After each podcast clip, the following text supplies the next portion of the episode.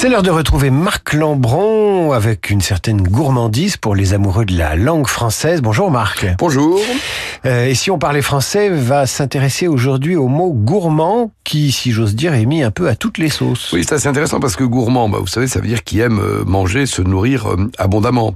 Et par extension, on va dire qu'il a un regard gourmand, une mine gourmande, bon, des expressions qui marquent un fort désir de nourriture, voire de plaisir charnel.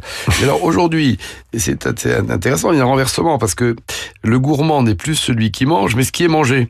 C'est-à-dire, on parle de produits gourmands, de desserts gourmands, euh, quand il suffirait de, de, dire que ces produits sont pleins de goût ou savoureux. On dit même, j'ai lu livre gourmand. Bon, donc on va pas suivre cette. Euh, c'est impropre en fait. C'est impropre. Oui, on dira de délicieuses pâtisseries et pas des pâtisseries gourmandes. On dira des fruits savoureux, appétissants et pas des fruits gourmands.